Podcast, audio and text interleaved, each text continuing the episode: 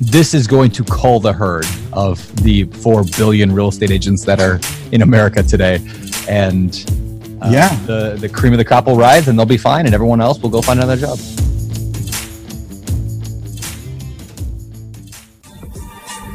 So the big question is this. How do most agents who don't have access to the secrets that most successful agents hoard to themselves grow and prosper in today's competitive real estate environment? That's the question. And this podcast will give you the answers. I'm Pat Hiban, and welcome to Real Estate Rockstars.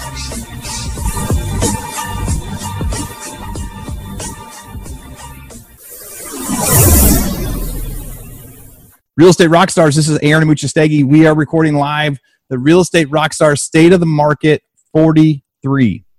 And we have some really, really special guests today to help me talk about the news. First, I've got Curtis Roddy. He's the COO of Roddy's Foreclosure Listing Service out of Dallas, Texas. Curtis, thanks for being on here. Thank you for having me. Awesome. And we've got Brandon Turner. He is host of the largest real estate investment podcast uh, around the Bigger Pockets podcast. I'm sure you guys have heard of him. Got these guys on here today to help talk about the news. Brandon, thanks for being here too. Yeah, this should be fun. Uh, definitely the largest, not not the best, second best to, to yours, but you know, we're we got some work to do, but we'll get there. Yeah, the uh, the the the real estate podcasting competition out there. That's it. Yeah, it's you you and I were neck to neck. But Neck uh, I'm, I'm a slow start. I'm like the I'm like the tortoise.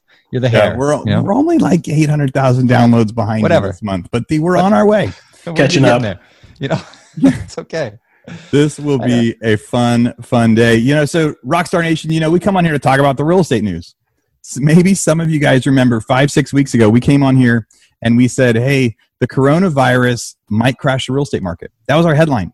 And at the time, that seemed really far fetched. It seemed really crazy. And like you've heard us the last few weeks, all we've been doing is trying to prepare content and news to talk to you about what's happening with the coronavirus, what's happening nationwide, and how that is changing on a week to week basis. You know, so the so right now out in Austin, Texas, we're all on shelter in place. The you know people are and, and around most of the U.S. people are on shelter in place, but it seems like it, people are starting to feel okay. You know, it's been it's been a couple weeks, but a lot of businesses are closed. But you know, sometimes you know people are on social and they're they're getting used to it. Sometimes they're freaking out, but a lot of businesses have closed. We're seeing a lot of innovation out there. The Brandon out in Maui, have you seen have you seen a change yet? What's going on out there? Yeah, uh, we're in shelter in place as well. I think they have a different, another name for it here, but uh, that's that's what it is. Uh, we cannot go to the beach. You can go in the water. So I have been actually surfing more than I have regularly. You just can't go with, with other people in the water unless it's your family. You can go on walks as long as it's with your immediate family only. And other than that, pretty much every business is shut down. So it's a it's a lockdown here as well. So you can be in the water, you can't be on the beach, so you just sprint right through the sand and hope you don't get caught. I hope you don't get caught. Yeah, Just hop on and over it. No, I actually heard the story the other day of this guy who was riding his bike, and you can ri- you can exercise, like right, so you can jog, ride bike, whatever.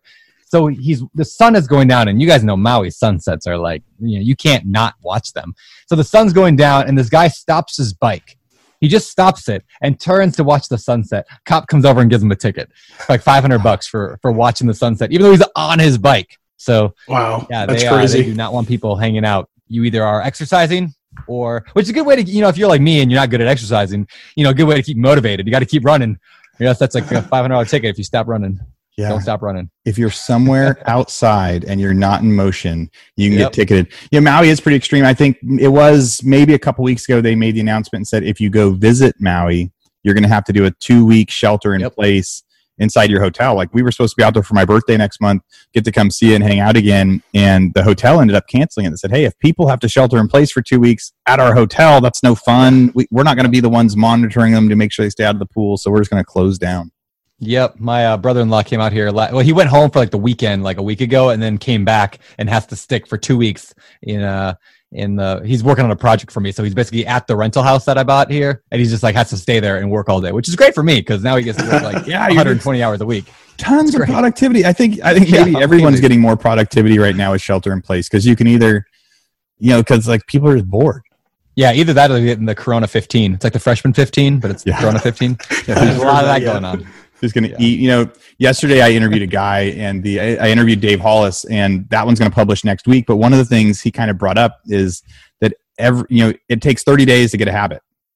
right? So 30 days you form a habit. Well, we're into these like 60 to 90 day kind of forced habits right now. So what are you going to come out of coronavirus with? What are you going to come out of the shelter in place? Are you going to work hard, form a new habit, or not? So the Dude, I just I just told my performance coach that I had a call this morning, and he said uh, he was we were just talking about like what meaning you apply to this, and I was like, you know what? When it comes to like food and health and nutrition, a lot of people are going to look at this situation and go, well, you know, it's a unique situation. I'm at home anyway. Who cares if I gain some weight and you know lose my diet and exercise goals?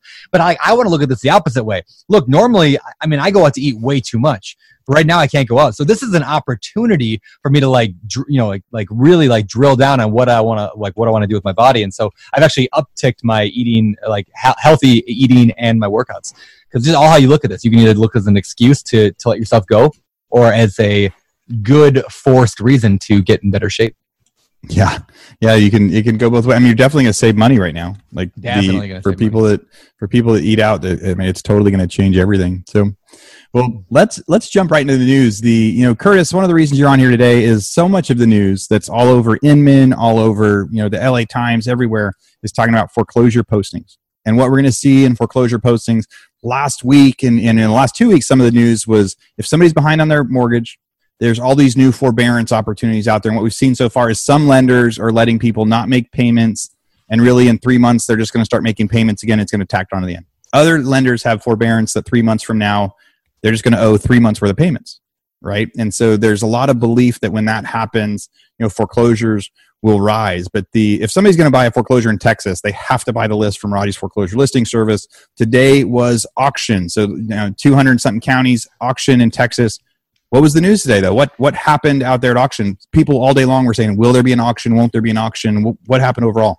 Yeah, it was crazy. We had chats coming in, text messages all day asking whether or not we were going to have auctions. Uh, counties across the state all said there were going to be no auctions. Um, and so that was a little concerning initially to us. We saw uh, most of the courthouses were closed. So in Texas, the, the uh, foreclosure sale usually has to occur on the courthouse steps. Most of them were closed. So uh, we had trustees and we had uh, investors lining up outside to uh, purchase foreclosures. So, um, you know, typically we'll have you know 50 or 60 in some of our major counties uh, 50 or 60 major uh, sales.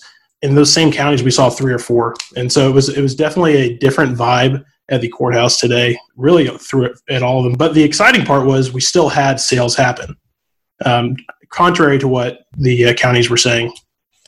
Right. So that was kind of the belief that there is forbearance available, you know, foreclosure moratoriums available, but it's supposed to be specific. People are supposed to ask for it. I think the first month of moratoriums too, people are always a little bit more nervous.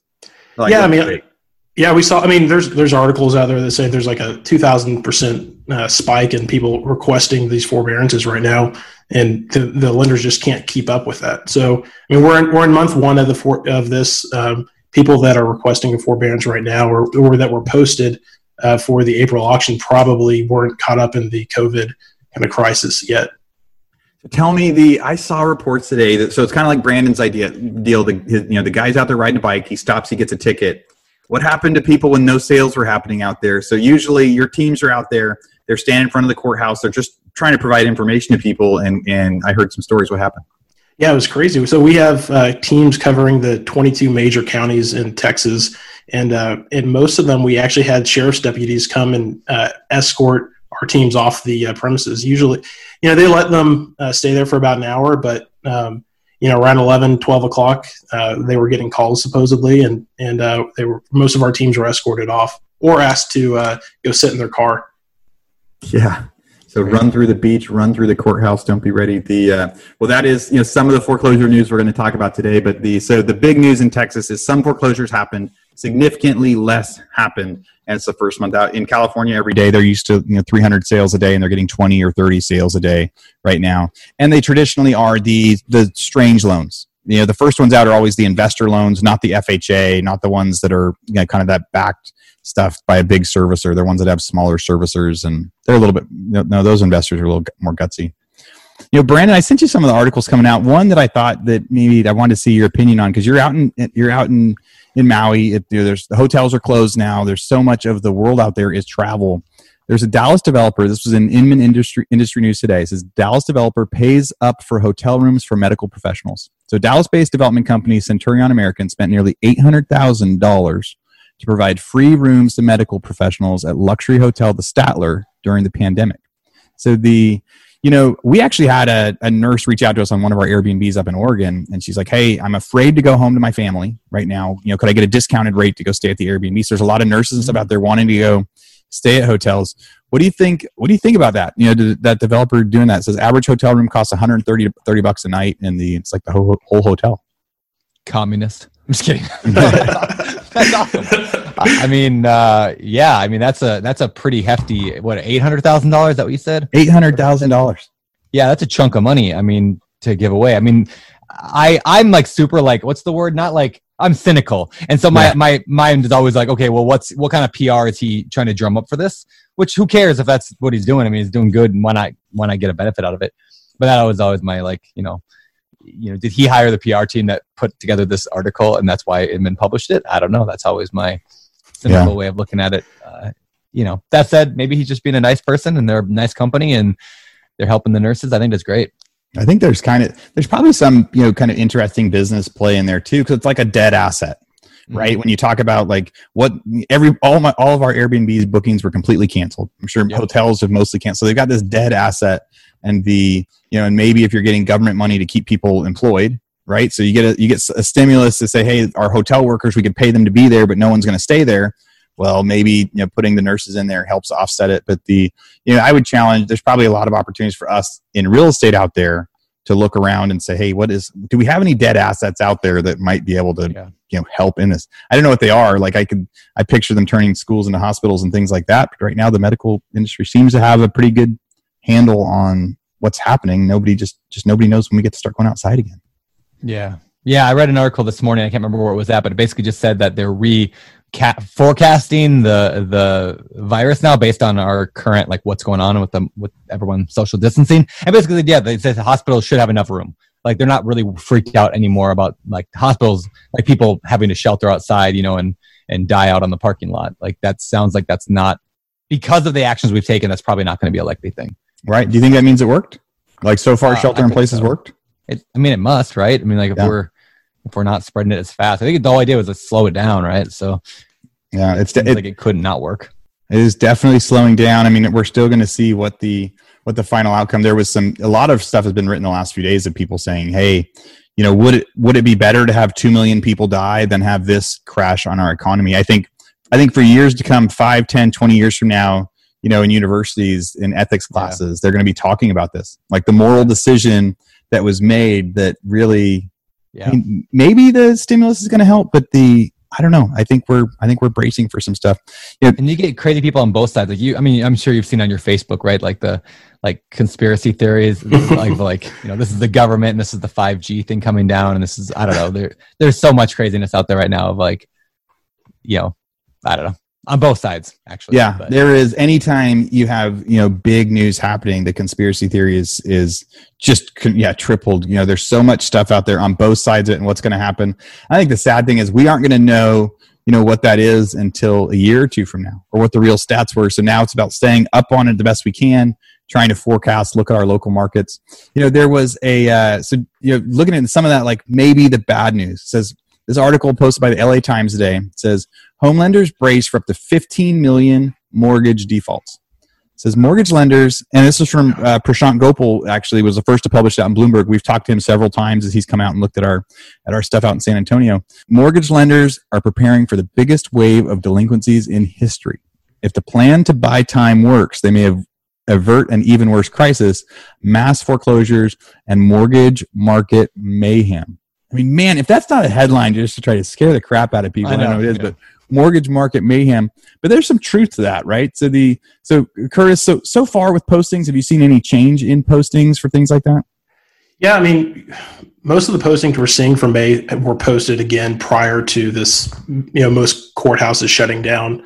Um, I think for, as far as foreclosure are concerned, the biggest uh, hurdle for postings to you know show up to the courthouse is just going to be the fact that courthouses are not open and most courthouses still in Texas don't allow for the e-filing of foreclosures. So right now, trustees typically manually get they bring down a big stack of foreclosure postings and they deliver it to the county clerk. Uh, what we're hearing right now is that county clerks don't want to accept it. Uh, some some uh, clerks are allowing the trustees to set up an appointment uh, to bring their postings in, but um, we're still kind of waiting to see. The deadline in Texas is um, for the May auctions actually next Tuesday. So right now we're seeing, you know, we've got a decent amount of postings. The the big you know thing will be whether or not the June po- you know the June auction maintains this high in postings. Yeah. It's the as you get to see. I think every, as they're waiting for the news to come out, and really what the law is supposed to be, because they'll see a governor say foreclosures are postponed, or you know the president say foreclosure postponed, but then the local lender saying they they just said that on stage, they didn't do anything, right? And then there was a there was a judge in Bexar County that actually you know made a ruling and said, hey, there won't be any foreclosures this month. We're not going to let any happen, but then some sales still did happen. So then figuring out Real Estate Rockstars, this is Aaron Amuchastegui. And as you know, when you've been hearing these episodes, so many of our guests give us lots of free gifts and share the tools they've been using to become successful. We've got free real estate tools, scripts, ebooks, marketing materials, and more. We keep track of everything in our vault, and it's updated with new items each and every week. If you want access to that stuff, it's totally free for being a listener. All you have to do is go to agentsuccesstoolbox.com, agentsuccesstoolbox.com, and get your free gifts now.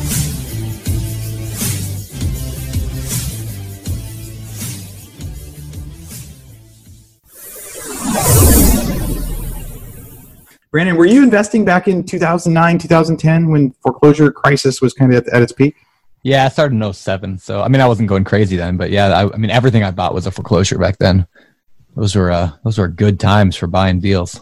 Yeah, it's like that investment time right now. The, you know, I think part of what we've seen, it, it seems like from those postings, if, if, if it's hard for people to post right now, they're afraid to post right now, courthouses are closed, we've got those forbearances you know there's a you know it's a couple months three months depending you know depending on the, the state and their regulations that there will be this crazy influx of postings. So i mean curtis back in 2008 2009 when there was this like how many postings you know how many postings you guys were having like in dallas county a month back then and how many you have you're having right now yeah, so I mean, really, prior to this, you know, the 2008 2009 mortgage kind of crisis, there was maybe three or four hundred postings every month in Dallas County, and and that's kind of the same for Bexar County, some of the other major counties.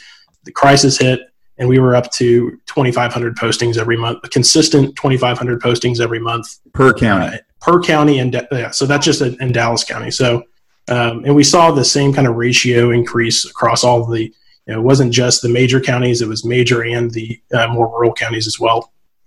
And so we're really going to be able to follow over the next few weeks to see if the foreclosures are stacking up, and all of a sudden they they start hitting those numbers. If you if it was at 2,500, and now the last few months it's been between three and 500, you know, we'll see if in in a few months. I won't be surprised. I absolutely will not be surprised if it goes up and it starts hitting, you know, a thousand a month, 1,500 a month uh, in counties where we were at three to 500 just months ago. Well, if there's, I mean, this. Go ahead. No, go ahead. Go ahead. Uh, so if there's, I mean, if there's a moratorium and and you know people aren't able to, it's not like people are going to be able to pay, you know, everything that you know that last day, and so um, I can't imagine the banks are going to continue to delay these foreclosures when they're out, allowed to legally um, foreclose on people.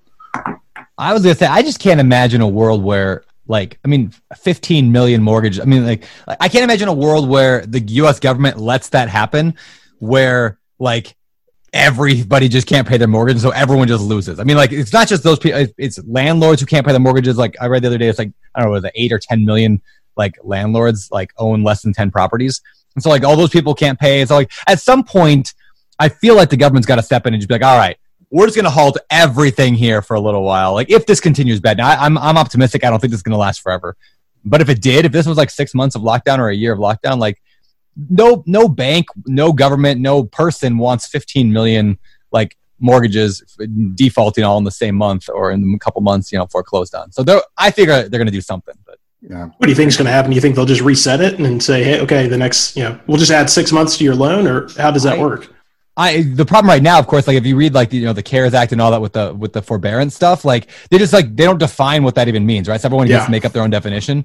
And so like I've talked to a number of my banks now, and everyone kind of says the same thing. Well, yeah, you can take three months off, but we're gonna make you pay all of it on the fourth month. Yeah. So it's completely ridiculous. Like I don't care. I'm not. That's gonna help me. And if they stick with that policy, that's gonna, gonna help anybody. Nobody's gonna be able to afford it. That's like you letting a tenant get behind on rent. You guys know rentals, right? You let a tenant get three months behind on rent. Are they are they ever gonna be able to catch up? No, they never do. It's not like they suddenly just inherit money. And so uh, I feel like at some point what will happen, the government will probably step in and just say, no, this is what forbearance means. It means add it to the end of your loan, or you can spread it over a year or something like that. But at some point, they're gonna they don't want 15 million uh, foreclosures to come down all at once because that just that'll kill everything. Right. Well, they get to remember what happened last time. Yeah, Right. exactly. Now, like this would be worse than last time, and they don't like everyone remembers the pain of last time. Yeah, like people died from that, right? So Yeah. that's that's this other thing that happens, like in poverty and for foreclosure and things like. Every time one of those happens, like there's you know there's people that, that struggle through that. So that that's where we're gonna have that ethical conversation five ten years from now. Is like what was the right thing to do based on the outcomes. And I love the, the Facebook posts. People are like, like you know, even a single human life isn't worth millions of dollars. I'm like, are, are you sure? Because you drive a car every day, and cars kill people. You know, so like everything is a trade off of death. Like everything that we do trades off like mass death in life. Like your cell phone killed a bunch of people who had to mine the stuff for it. You're still wearing, you know, using your iPhone every day. So like it, we as a society have to make those calls at some point on what is human life worth and what are we willing to to trade for it. And that's a that's a hard ethical dilemma. Yeah, and right now, no nobody wants to make the call that says. So I think the biggest fear that happened with all of this was they didn't. Nobody wanted to look like Italy, where Yep. people were like in the hallway dying because they they didn't have room for them. Like, Yeah. and I think everybody just pictured that like that could never happen in America. You could never have so many sick people that you're having to turn people away at the door. So it was like preventing that kind of bad press thing. And now, now we'll see. Yeah, we'll see. The we got it. We got another one on Inman says post-virus home price growth forecasts shows spike in the West. So it says in the wake of the COVID-19 pandemic, home prices are expected to increase at half the rate prior to the outbreak. So that's really interesting. So that's probably the best sounding real estate news I've heard in a long time. That they believe that still prices are going to continue to go up, just not quite as fast as before. And they talk about in the West. So it says in the first quarter of 2021, so that's next year, markets in the western half of the country are anticipated to see the greatest home price growth, according to you know forecasting company Veros Real Estate Solutions. So talks about Boise, Idaho, Spokane, Washington, Idaho Falls, Idaho, Sierra Vista, Arizona. You know some some markets where I don't think they've had a whole lot of price appreciation. So it says, you know, it says, you know, Boise will see a 7.6% year over year price increase. Spokane will see 6.4. And his big thing says home price trends and forecasts certainly take a backseat to the more pressing health and safety issues. We're expecting a softening of housing prices, but we anticipate a rebound as soon as the pandemic subsides. And you know, a guy that I interviewed last week, he said, you know, every year on the East Coast, we get three months of winter where it's so cold nothing happens. No one buys a house, no one goes outside, you know, and they come out in the spring and they start buying houses again. So he said, to you know, why don't we look at this as maybe just an extended spring? And as soon as we can go out, people are going to be like, "Hey, I want a house. I've been stuck in this little house for a while, and I want a bigger house." Now that I mean, they're really going to know the stuff they don't like uh, in their house right now. what do you guys think about that? Do you think that's you think it's too bold to be able to to guess already and say, "Hey, we, we think the market's going to go up"? I mean, I think it's uh I think it's fine to predict and make a guess, but the fact that I mean all of this depends upon stuff that we don't know yet, right? Is this going to last 3 months? Is it going to last one more month? Is it going to last 9 months? Those are all very different outcomes on the real estate market depending on that. So putting an article like this is you know, again, I would like I'm I'm cynical, but it's more about PR than get, you know, get your name in the headlines than anything because we just don't know. I would agree with that at him actually. I think you ever like hold back like a bunch of water. Like I have my hot tub out here in my pool, and my hot tub drains into the pool. But if you sit there and like plug the hot tub so it can't drain in the pool, the hot tub just builds up more and more water. And when you move, it's like boom, all rushes out. I think that's the same that's going to happen, especially to like the travel industry. I think Maui's going to be hit with the biggest travel boom we've ever seen because of like everyone's pent up in their houses. Like I got to get out of here, and then they're all gonna. It's like that pent up energy. I think if this goes away in the next month or two, I think we'll see strong growth this coming year. Did you see that picture in China? There was like a thing on. Oh yeah, yeah, yeah. So were there a few days ago? They said like, "Hey, you can go back outside," and it was just Yeah. like everybody went to all the big tourist destinations Yeah. and just showed you know a gazillion people like going on this hiking trail at the same time. Yep. The Now yeah, the fear is does that does that just restart this whole virus thing among the population? And then they have to go do it again. That's what I've heard some people predict. it's too bad that China's uh, you know it's such a different country than ours that we can't follow their lead for what's going to happen next. So I guess the human condition though tells us that as soon as people are allowed to go out, I've wondered, hey, when we're allowed to go out, are we going to be too scared to be around people? are people ever going to shake hands again? Are we going to change these habits? But I think maybe one thing that we can learn from that picture is the human condition says as soon as people are allowed to get out of their house, I'm get out. they're going to go get out of their house. Yeah. Mhm. Do you think employers are going to be quick, you know, quick to hire people again? And, and you know, I guess that's my only concern with the market is that you've got a lot of people that have been laid off. I'm, I'm sure employers are realizing that they can still function without having, you know, this big infrastructure, having all these workers, at, you know, at an office, and people are working from home now. Um, I guess that you know that's my only concern with the market rebounding, you know, quickly. So if this lasts two months, yeah, I think you're right. Um, but if, you know, if this is a long drawn out play, then who knows what's going to happen? Yeah, it's like Yeah. commercial real estate news, right? So the we closed our offices. We had everybody work from home. So we made sure that we didn't we weren't going to have any you know office rent that was due during this time, and that was even when it was only going to last a month. And now we're going to be in a month two of not paying our office rent. And after you know another thirty days, we'll be like, hey, that's a savings that we can keep every month right now. There's when people are trained to work successfully, you know. So I wonder what uh, I think commercial real estate will likely take the biggest hit from habits that will change. I agree. But I think it's going to open up more opportunities. Like uh, somebody brought up the fact the other day to me, like who's going to want to put their parents now, knowing that this is a thing, into like big nursing homes? I sure wouldn't. Like when my parents get older, I wouldn't want them going to a nursing home because it's just like a this like festering of disease now. So like, are there opportunities for more real estate development in terms of like you know almost like a shelter in place or like age in place kind of thing, but like you know individual private homes? Like maybe that's going to be like the next thing instead of cramming everyone in a little. But I don't know. I think there's going to be a lot of opportunities. I think uh, Jay Scott, who hosts uh, the Bigger Pockets Business Podcast, he made an interesting point about like half the restaurants in the country will probably go out of business in the next few months, which is sad, but half of them are going to go out. People still need to eat. So, what a massive opportunity for people who want to start a restaurant is going to be like in the next few months. So, like, it's kind of like, I don't know. I don't think ener- like kind of like energy doesn't disappear or what what matter is not created or not created, just transfers. I kind of think No. the same thing. I think business doesn't disappear or appear; it just transfers. Is my theory. Yeah, people people are still yeah, people still want to eat, people still want to go out. There's going to be that big I mean, I think that that comment there too of people, you know, wanting to not have their parents go into a home, that's going to maybe in real estate it's going to increase a lot of added value in those in-law quarters, right? Mm-hmm. Like they've always had a value to people like having the house we just got has a has a separate building that, that my office runs in right now. But the maybe there'll be a separate value to that to be like, hey, now somebody can, you know, shelter in place a lot closer to home. Yeah, yeah. That is that will be interesting news.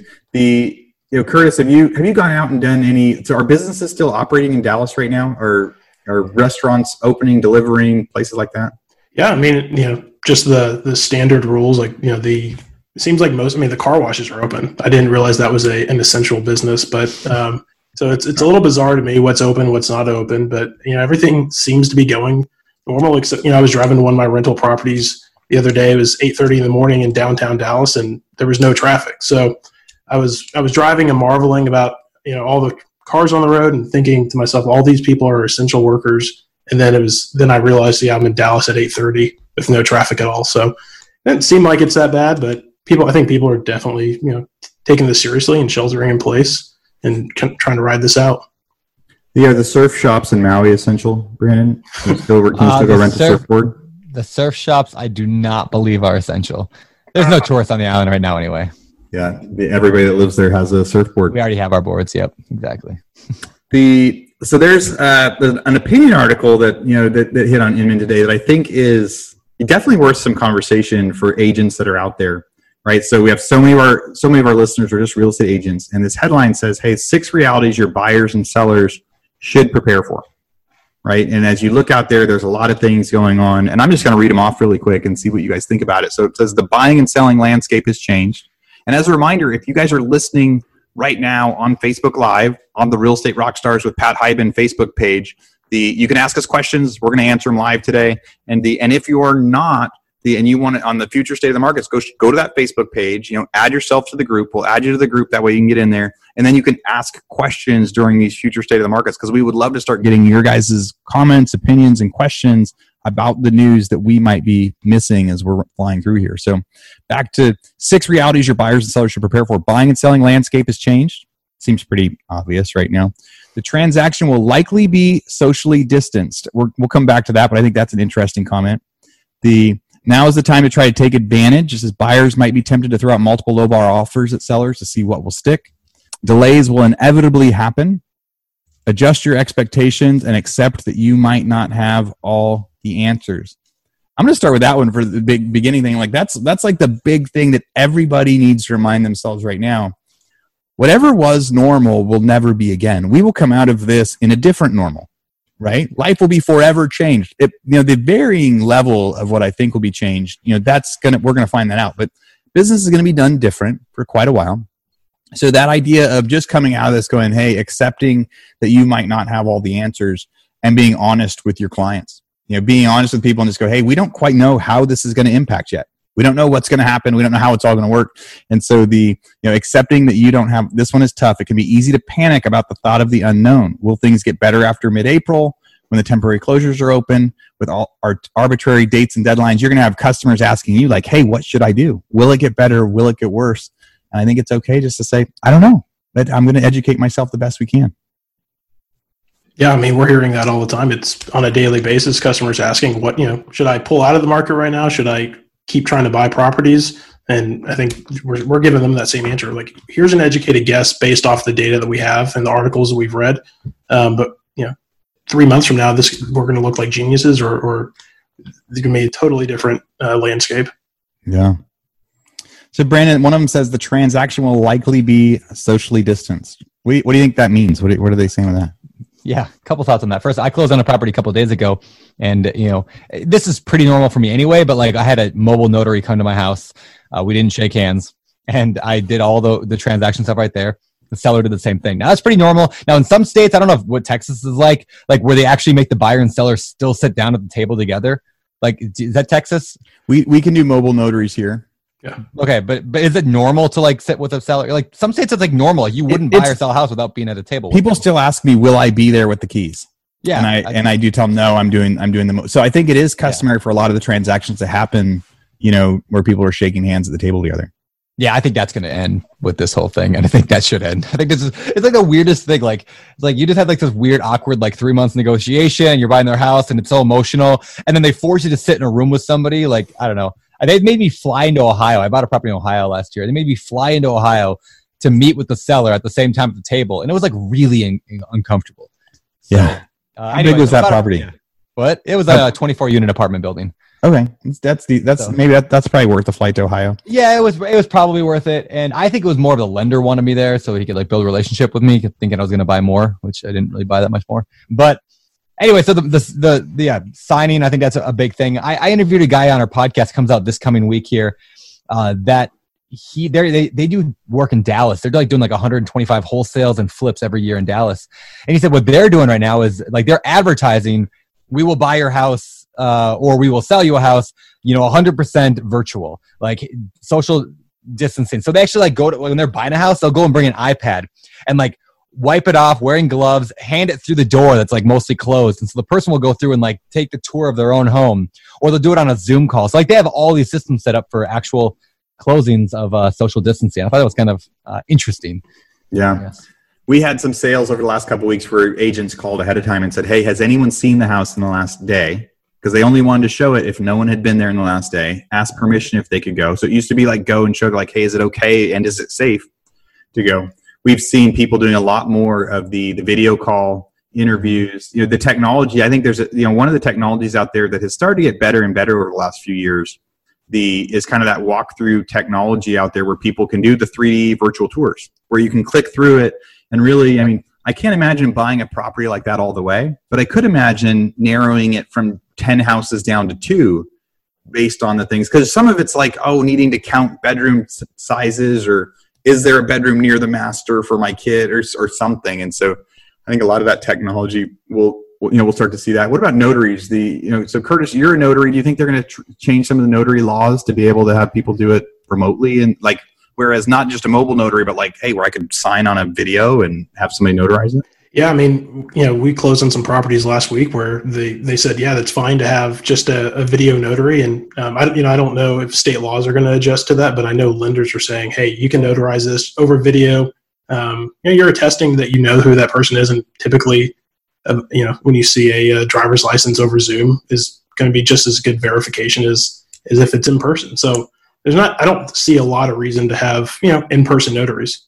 Right. The notary Uh, themselves is the one taking the risk on it, right? Like they're the Yeah. one. So I signed, I FedEx it to you. You stamp it at that point. You're the one saying, "Hey, I, you're you're you're taking the leap and the risk to say, I believe this is his signature that I watched him sign." And do that. I mean, it's also easy enough just to go to like the you know UPS where they always have notaries and spend six dollars. So you know, in, instead of trying to find a, a notary to come to me, you know, we had to close on three deals, and I just drove to UPS real quick. And so it, I don't think it's as big of a hassle yet. Now, if they closed, if they said like UPS and you know postal services are not essential, then I think we'll see some modification to those rules. Agreed. so far the UPS is essential. The uh, it, it, on you know the like the CEO of FedEx and UPS, they're sitting at a table with with Trump, and you know they're talking about how are they going to you know keep going around.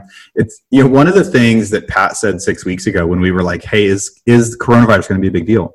At that time, he said, you know, Donald Trump wouldn't have asked for two and a half billion dollars to fight this thing if he didn't think it was a big deal, and that was before any of this had broken out. And now it's a two trillion dollar you know Yeah. thing. But at the time he was trying, you know, trying to get ahead of it and saying, "Hey, let's let's pull some money and be ready for some of this." That was before they knew the shutdown was going to be part of it. So transaction will be socially distanced. I think that is definitely changing. Buyer and seller landscape is changing. The you know one thing on here says now is not the time to try to take advantage. So I kind of uh, read that wrong. It says buyers might be tempted to throw out multiple lowball offers at sellers to see what will stick. They might feel like they're entitled to a deal during these unusual circumstances. Stop. While you can certainly try to negotiate, trying to rub salt in the wound of what's already a trying time probably isn't going to go over very well. And so the that's a I mean that's a by such moral piece of advice. So the That's written by such a. I was gonna say it's written by such a hippie real estate agent. you know, like we want everyone to feel good during this time, and we want to give sellers hugs. And so we would actually like you to overpay for a property because that will make everybody feel better and help the industry as a whole. So we'd actually prefer if everyone just doubled their offer. Let's just do that. that that's what yeah, I pay everybody more. we pay everybody more because that would make everyone feel better. During, yeah, I think that's ridiculous. Just on the houses I'm selling. Yeah, exactly. I, well, on my houses, you can pay double. I'm going to still make low. I mean, I, I'm obviously like, I don't think sellers are going to adapt to this new market quite as quick as as buyers will. So, like, I will throw out a low ball, low ball offer all day right now and and hope to get something. I don't think sellers are going to take it, but there is zero downside to me doing so. Like zero downside to me making an offer. Right. There's never been a downside to that, but right now, and right now, some of those people might be like, "Hey, I know that if this was a normal market, I could get my full price for it, but I also don't want to wait 90 days till it's a normal market." So you never Yeah. know. I think there's a, a problem with not doing that. Is if it's if it's only worth 80 cents on the dollar to me, I should be writing that offer because there's a chance they need that offer. There's a Yep. chance they want that offer because they would rather sell it for 80 cents on the dollar today. So you just did a huge deal out in out in Maui, and when we were we were talking about it like a few weeks ago, it was right when this was starting to happen, Mhm. and the and I was like, "Are you going to go through with that?" So as a buyer, did you did you change any of the terms? Because in in general, I think any house that was listed, I think any house is worth less today than it was three or four weeks ago.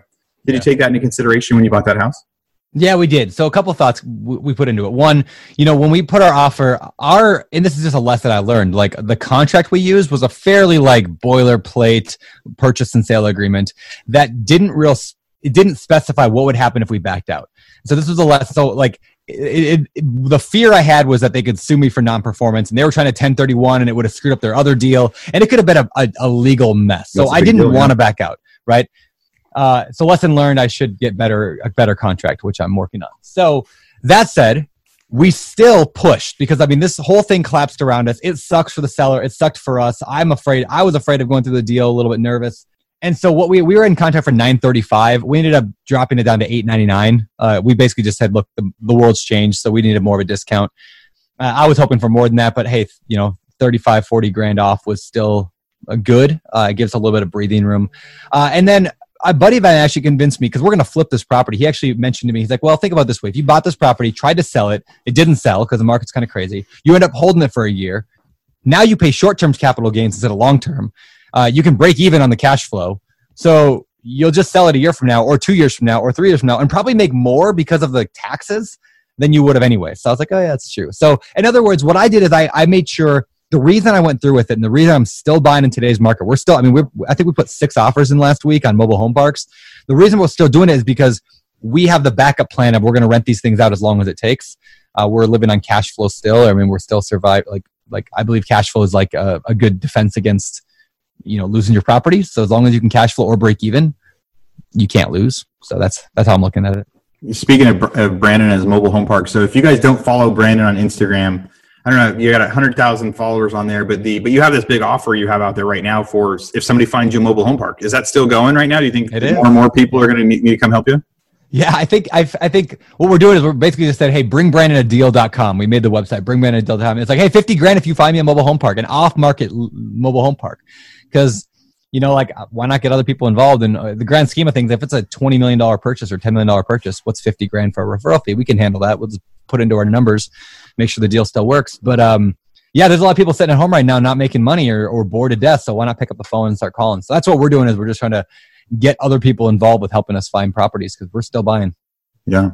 And I think, well, I think that the we can agree that we don't necessarily think that is great advice on there for the. Uh, I think stuff is going to have to transact right now. I think values have changed. I understand not adding insult to injury, but the Yep. but you send over an offer because maybe somebody wants to close it. You know, I sold one of mine for a lot less last week than I thought I was going to because I just want to sell it because I would Yeah. rather not have an extra property right now. The, Yeah, people, uh, people tend to like put their own bias into their seller's mind. And so they're like, well, you know, I don't want to offend them with a low price offer, but you might be offending them by not making an offer because really they were in their head, they were okay with an 80% offer. They just needed to, to sell in the next three weeks, which now you just offended them and now you just ruined their life because you didn't make an offer because you put your bias in their, in their head, you know, and yeah. So anybody can always say yes or no to a deal. Curtis, are you, are you did you sell any houses this week? Yeah, we're we're going back and forth trying to. Uh, I mean, we're we're getting the low ball offers. We you know, but as a you know as an investor, you're always getting low ball offers a- anyway. So, kind of like Brandon said, when we purchase properties, we're happy to flip them, but we also buy them uh, knowing that we could have to rent them out. And so, as long as we can cash flow on the as a rental, then we're happy to buy it. And so, you know, we're going to keep our the properties that we have listed. We'll keep them listed. Uh, if they don't sell, you know, with an acceptable asking price, then we'll just rent them out. And like Brandon said, two you know two or three years, we'll either uh, keep them in the portfolio or we'll sell them and realize those gains then. Yeah. So this this next article, I think the uh, I think the headline might be a little skewed and unfair. So this was Inman. Uh, it came out yesterday. It says Keller Williams franchises consider reducing agent profit sharing. So a franchise owner confirmed that they were suggested to roll out all expenses into the current April budget and able to hang on to more cash. And if they do that, then all their profit share agents are going to get less of a profit share. So I read it, and as I looked through that, I was thinking, you know, there's because there's lots of different agency news going on. There's agents agents closing. Um, you know, in the same another article, same time says Redfin is furloughing 41% of its real estate agents. So the company announced it's also laying off 7% of its staff. So there is so so I think there's two strategies there.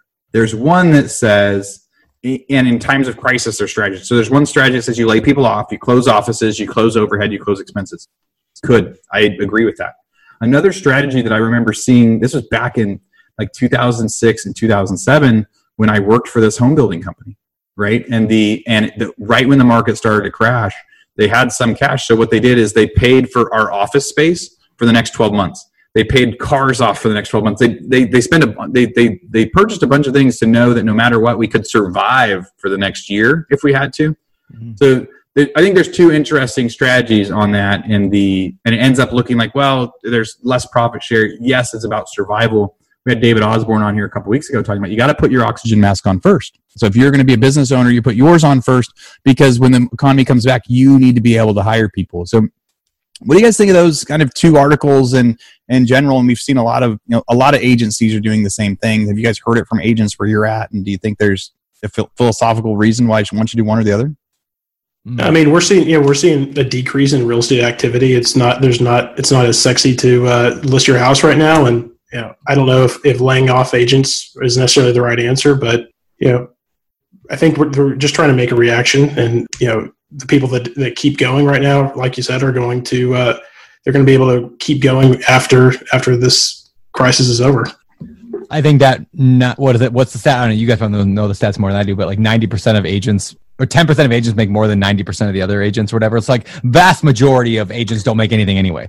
Those are the ones getting furloughed, laid off, not working, and going to struggle. I mean, everyone's struggling a little bit, but I don't know. I think that uh, this is going to cull the herd of the four billion real estate agents that are in America today, and uh, Yeah. the the cream of the crop will rise, and they'll be fine, and everyone else will go find another job. it's time to work hard. It's time to work. It's time to work hard and double down. You know, I, I I've said this several times over the last few weeks. I spent the first few days of realizing this was a big shift, like closing offices and looking at expenses and doing whatever I could to make sure I could survive for the next nine months. You know, kind of following that strategy of pay off what you have, make sure you've got enough Yeah. to pay all of your expenses in case you make no income over the next nine months. Yep. Right. So I did that. So for like three days, I was super sad. Then on day four, I woke up and said, all right, now we got to start doing, you know, some webinars today. Now we got to start creating new products. Now we got to start reaching out to our customers and see what they need during this time. Like it's the time to innovate. And I think there will be plenty of people that have kind of dabbled in real estate. I don't think there's gonna be very many people right now saying, I'm gonna go get my real estate license. Yeah.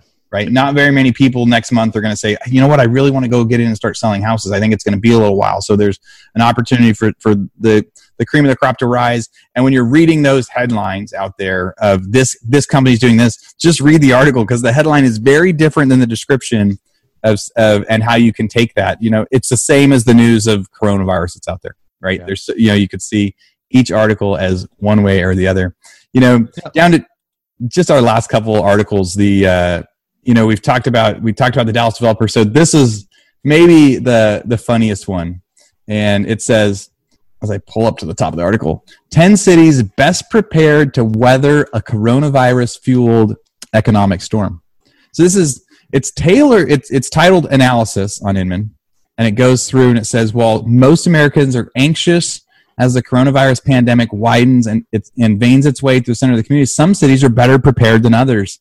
This was a new study that Redfin released. And so Redfin released it. And so their motivation, I don't know what their motivation is.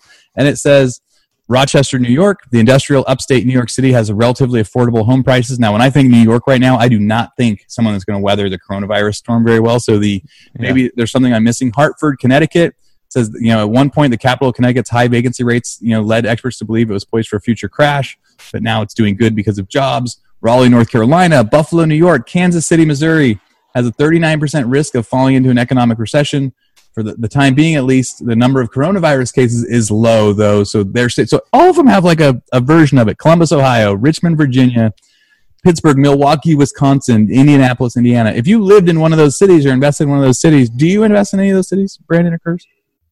Yeah, I don't think so. Uh, Columbus, Ohio. I'm right outside. Well, not quite outside, but I'm up in northern Ohio. That's about the closest I got. Yeah. I, You know, I- we- what I think is funny about lists like this, I was telling you guys this earlier, is just like I feel like half the time they're just like. I mean, I'm a I'm a marketer. Like I I write blog posts and stuff like that. So I like like you're just like grab ten cities quick and tell me why they why they they matter. Like that's what I feel like with most people now. I'm sure there was some more logic put into this, uh, like the fact that like they didn't put Maui on here because Maui's just getting decimated because it's all tourism, right? So obviously they had a little bit of thought into it.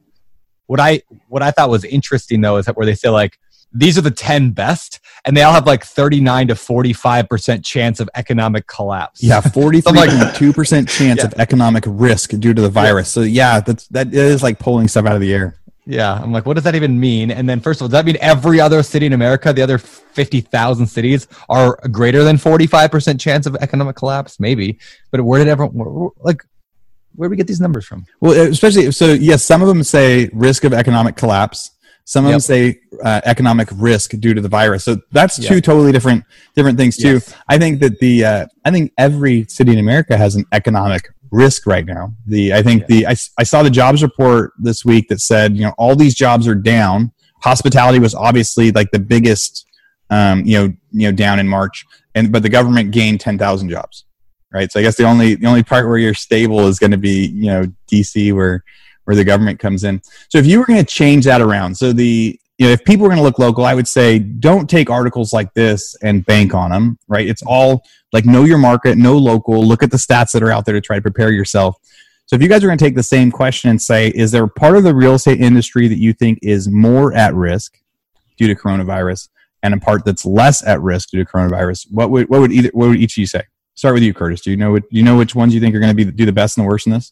I mean, I think just like during most other downturns, the more at risk are going to be the luxury, the luxury markets, the ones that are dependent on tourism. Um, I think the lower the properties or the the markets are going to be less at risk are going to be the uh, lower income. So, like in North Texas, it's going to be it's going to know, a one hundred fifty thousand, two hundred thousand dollar house. There's always going to be a demand for that. We're always going to have blue collar workers um, in North Texas, that, and those jobs aren't going away. Um, and so I think you know we, will see a good spectrum of of uh, that across Texas, and I assume all these other markets too. I mean, the, the funny thing is, I think a year ago, Aaron, you sent me an article that I live in McKinney, Texas, and and uh, you said, hey, like McKinney's the worst place to buy a house right now. Yeah, that was on MSN Money. Yeah, that was, right? it was like the worst place in the world was where you lived yeah, it was like, and I was like, that's crazy. And, and it, the article looked just like this, by the way, the same, like, I mean, even the styling. So uh, probably the same author or something. But you sent that to me, and then the next day I actually went and searched it, and McKinney actually was ranked the number one place in America to live. And so I, I just, I don't know that you can give any weight to these. Um, like, like you said, Brandon, I just like, where do you choose Richmond, Virginia from? Yeah. Yeah. So what do you what do you think, Brandon? If, it, if it's not a if it's not a real estate market, is there a type of real estate you think will do better than others? I mean, I think commercial real estate's going to struggle a little bit, right? Because all these companies, I realize they can have their people work from home. Yeah, I don't think it's going to be that severe. Because I mean, even if you can work from home, most people don't like. I mean, most people in the world don't want their employees working from home, whether or not they can or not. I think there's still like a certain energy that people like in office. So I think it'll be okay. Vacation rentals, I think, are going to suffer for a little while. Though I'm not saying it's a bad time to buy a vacation rental. In fact, I think now might be the best time in human history to buy a vacation rental, being that let's say you bought something right now from a desperate seller because vacation owners right now are making nothing. So you buy something, get a great deal on it. When this thing goes away six months from now or a year from now, you've got a great rental property, uh, vacation rental. So I think it's going to suffer for a little while. I, I, would not invest in large nursing homes right now, but uh, but in affordable housing, I think I think there's always going to be demand for that. Just like uh, you said, Curtis. So I think that's where I'd probably focus my efforts, and that's why we're buying mobile home parks. Because I think that there's always going to be demand for like the lowest income housing you can get before homelessness. Yeah. You think in these like more vulnerable areas, like like let's just say you know senior housing, they're going to have like COVID certified or or some sort of like pandemic certified. Like, hey, we have the best air filters out here, or or you have your own unit, AC unit, or something like that, uh, where people are going to be able to take advantage of this. I could see that being a marketing thing going forward. We've started to see that on Airbnb, right? People marketing as like, hey, we're we're COVID friendly, like we you know we do we bleach everything between every guest, like we have a certain you know list of things that, that people will do. The i know i know my personal airbnb investment in uh, california and oregon are both hurting right now. Yeah. the you know we'll get to get to see how long that lasts you know. And maybe a, a, a personal question to each of you guys. So the so concerts right? So concerts and you know we had we were going to be going to, to new york for a broadway show and my wife was going to be going to phoenix for some concerts. Do you think that once people are allowed to get back out the or, or maybe even you personally about something are you going to be like hey i'm ready to go to a, uh, a concert right away are you going to be ready to go step you know do you think people are going to go to basketball games again and you know soccer games again and concerts do you think it's going to take a while or do you think industries like that will come back up quick I mean, I, I personally think it's going to take a while. Um, I'm sure that the, you know NFL stadiums are going to be full. I don't know how long that'll take, but you know, my wife and I were just talking about you know football season starts, are, are we going to get season tickets? Are we going to? And, and my answer was no, because you know I don't know what's going to happen. I don't not I'm not comfortable bringing my family out, um, and I think I you know I, would like to see kind of what what else happens to the herd before before we do. And I don't know if that's going to be the mentality that the average American family has, or is that just going to be kind of the people who are a little bit uh, you know more uh, risk averse. Right. You've got young kids. Exactly. Brandon, Brandon, you have young kids too. You think you're going to be ready to go to concerts and yeah, stuff like would, that again? I would jump on a cruise ship next week. okay, no, I wouldn't. I wouldn't. That's like the one thing I wouldn't do as a cruise right now. Even though I really love cruises and I would love to do it, um, I think cruises are going to be decimated, and I think they're going to be decimated for a long time. There were still uh, people getting on cruises like last week. Like I, I can't believe they haven't just shut them all down. Like I couldn't. It is crazy they haven't shut them down. But like, I mean, how many people out there? I mean, like, are, are, don't believe anything that's going on right now. They're just like, this is the government conspiracy to yeah, they're make us vaccinate. Yeah, they're those people are always going to be out there, so they'll still be going to stuff. I don't think. I think. I think within a couple of weeks of being freed up, everyone will, for, will collectively forget this period of life. I think you can go back to concerts and sporting events. I think I did. We have to just get past this entirely before that'll happen, though, because yeah. Uh, until then, fear is going to drive people. But no one's afraid to get in a car. I mean, you know, for you get in a car accident for a few weeks, maybe you're nervous about getting in a car, and then you get back in the car again, you're fine. It's not a lifelong fear usually. Dude, that's a great point and, and such like a and, a and really a hopeful point to it. So yes, as humans, one of our survival techniques is we remember bad stuff that happens to us, and another one of our survival techniques is we forget a lot of the bad stuff that happens to us. yeah. right? So we can go on and be happy again. So we'll get to see, you know, stuff like that function again. But if you don't believe in any of it, you could probably get a great deal on a cruise ship right now. Flights like, yeah. you know, there's, whereas like a flight and lay down seats from, you know, Dallas to Maui would have been, you know, eight grand round trip, you know, last month, they're a mm-hmm. thousand bucks right now. Now, when you get there, you have to stay in your hotel for two weeks, but the but still, like, there is a, a way to try. Buying flights right now is a deal, and if it's time to buy season tickets for one of those football games, I bet they'll be less yeah. expensive right now than ever before. You know, the the last article as we look at some good and bad news, back to foreclosures really quick. It just says this is where we'll likely see the first wave of coronavirus fueled foreclosures. So the you know, I had been, you know, personally thinking, you know, Las Vegas, they were one of the first to shut down. So much of their income there is based on, you know, hotel workers and casino workers that make so much on tips, and that's not going to be covered through any of the stimulus. That said, these counties have the highest foreclosure risks. About 14 of New Jersey's 21 counties were ranked in the top 50. So that makes sense to me. They've got a coronavirus outbreak right now, uh, followed by 10 in Florida, according to the report. Four counties in New York, three in Connecticut also made the top 50. The only western and southwestern counties that were at risk was Shasta County in Northern California near the Oregon border, and Arizona, Navajo County near Phoenix. And it said that so much of it were, you know, that homeowners bought there recently at like the peak of the market, they're going to face the biggest issue, and it increases the chance of what happened in the Great Recession back in you know 2000 through early 2010s the Midwestern states are pretty much immune. On the other side of that, it says though, here's the countries with the low, you know, the lowest risk, and this all came from ATTOM Data Solutions. And ATTOM, they provide a lot of great nationwide data. So the if you're going to get uh, Texas foreclosure data, I'd be getting it from from Curtis and us over at at uh, at Roddy's. But the for nationwide foreclosure data, they're great. They said these are the counties that have the lowest foreclosure risks. One that Curtis actually mentioned earlier.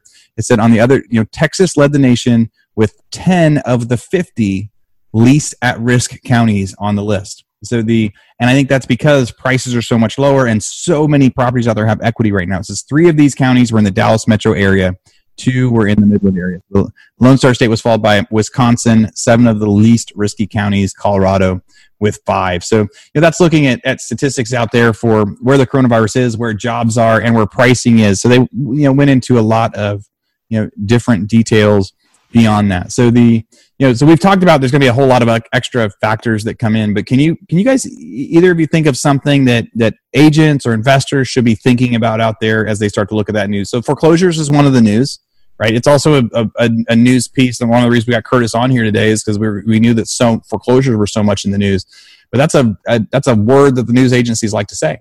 So is there anything else that we should be paying attention to out there? You know, when you're thinking about the market. I mean, my my thought is kind of the same advice I would give, whether it's a real estate agent, whether it's an investor, whatever. Is like, uh, we don't know. Like you know, you play a game of like Texas Hold'em, which you know, eh, eh, for those who don't know, Aaron is a very good Texas Hold'em player. I played uh, in a tournament one time, and he just cleaned up and just took. Uh, so that's just one time. One time. Yeah, was, you were you were a rock star. So we like a couple of cards are on the table right now. Like there's like you know three cards on the table. We don't know. I don't even know the terminology. The run is that what it's called? Yeah, the, the run in the river. river. The okay, we don't know what those cards are going to be yet, right? But you've got a couple of cards in your hand. So all we can do is play the cards like the best of our ability right now with the three that on the table, and we can make decisions to bet or not bet based on that. When a new card gets flipped over, we got to change our entire strategy because that'll make us fold or bet. And so we don't really know. So to use it like a poker analogy, I guess like if you're a real estate agent right now, like what's the best best bet? If I was doing it, I'd be focused on things like you know, if, if, foreclosures are coming, how do I become the guy who's listing all the foreclosures around here? How do I become an expert at that? What books am I reading on foreclosures right now in the process? And who am I building relationships right now with that will help me level up for that? And if it doesn't happen, if a new car gets dealt and uh, everything goes away and no foreclosures happen, okay, well, how do I, now do I shift? What am I going to do now? So it's not really a specific advice as much as it is just pay attention to what's going on and adapt your situation quickly to whatever cards are being dealt. Yeah, yeah. I think I think you hit the nail on the head, uh, Aaron, when you talked about you know all the people that are buying properties that have been buying properties are trying or probably have equity um, and built into them, and so I think in areas that you would have been more likely to see foreclosures before this, you know, you're still going to see it. Um, you're you're probably going to see more or a foreclosure increase there. I mean, to you know, use Brandon's analogy, if you had th- if you had three aces in your hand, and you had a great. It's not like it's going to you're you're going to have a high card ace or something like that, you're likely to still be okay at the other end of this. Yeah, I think the I think what's one thing that I would be telling people to look at right now is because there's there's a lot of you know real estate related stuff to see you know what's happening with the market. Look at how many new listings are coming on every week. Look at how many are going pending, kind of that traditional stuff. What I'm focusing a lot on right now is actually the medical news, right? The when do people think we're going to get shelter in place lifted? When do we? Because I think that is going to have the significant biggest impact right now. And so I think they said, you know, now we're down to 30 days from now. New York is supposed to hit its peak, right? And to me, that means that 60 days from now, New York gets let off of uh, shelter in place because they're not going to you know, they're not going to let you out during the peak, right? They aren't going to release shelter in, in, in, place at the peak of it, and if they're 30 days away. So I would be looking at your local markets for where that peak is. I would be looking into ways to you know get yourself different when it talks to like you know looking at the you know are you ready to social distance? Are you ready to look for the listings out there that have the 3d tours things like that? You know have those conversations with agents now to see what's the way to to communicate. And the same ones with those buyers. You know, they got to be looking at so look at what's what's happening in the health news out there and then what technology out there is going to help you. The know, so Curtis and Brandon, you guys were great today to come on to Real Estate Rockstars to talk about the market. The you know Brandon talked about the you, you know if, if you guys know of a mobile home park out there, go bring Brandon at deal.com. But you can also hear Brandon every week at the Bigger Pockets podcast. The he is rocking it over there with our good friend David Greene. They talk everything investing, and you guys have been talking about a lot of the same stuff. I mean, you've still been interviewing people out there, but so much of it is is hey, what's happening over here? You know, Curtis is on. You know, you, you can find Curtis over at flsonline.com the uh, any other any other ways people should be reaching out to you guys? If they've got questions they want to ask you about you know foreclosures or mobile home parks or any of that what's what's your preference for how they come find you? Yeah for us it's always you know go into our website. We've got lots of resources. Uh, we've got a chat. So it's uh, we're actually always monitoring that chat. So go in there and, and monitor that. We've also got a, a facebook page uh, roddy's foreclosure listing service. Um, you can post questions there see we've got a lot of other uh, useful content for both investors and uh, real estate agents I'm like a 13 year old girl when it comes to Instagram, so you can find me there, Beardy Brandon. Beardy Brandon, and his Beardy beard is Brandon. getting bigger every yep. every week, every month. And the listeners out there that are on the podcast right now, the we are definitely encouraging you to go to our Facebook page, Real Estate Rockstars with Pat Hiban. Ask to join the group. We want to get you on there because next week when we do another state of the market, we want you to be able to ask questions about what's happening in the news. Send us some articles too. You know, get on there, send us articles earlier in the week. Let us know what you want us to talk about. We want to talk about the news, and the news is so much corona right now. But hey, it wasn't all bad news today. There was some hopeful stuff and some actionable stuff. So thanks for joining us on State of the Market. Rockstar Nation, thank you for listening to Real Estate Rockstars. Listen, I need a favor. If you find this free content helpful, if you find our downloadable items from each guest helpful, please, I need you to pull out your pointing finger, yes, the one finger that points at people, and hit subscribe. Yes, subscribe. The more subscribers we get, the better we look in the ratings and the easier it is to get guests like Robert Kiyosaki, Barbara Corcoran, all the players that are on the million dollar listing in the different cities. All that stuff makes it easier the more subscribers we get. So please subscribe. And listen, there's a lot of places you can leave comments. There's a lot of places you can like. We're on Facebook. We have an Instagram page. Instagram page is I am Pat Hiban. The Facebook is Real Estate Rockstars Radio feel free to leave us comments there. The most popular form of commenting seems to happen on YouTube. Yes, for whatever reason, it's a very open environment. So just go to YouTube and go to Real Estate Rockstars Radio and leave us comments there. Some of them we will read on the show. And we love your feedback. So thanks, guys, and I hope you are having a great day. Oh, and also, listen, if you're going to subscribe and you haven't already left us a, a review on iTunes, please do that too. Have a great day, and thanks so much, Rockstar Nation. I really appreciate you.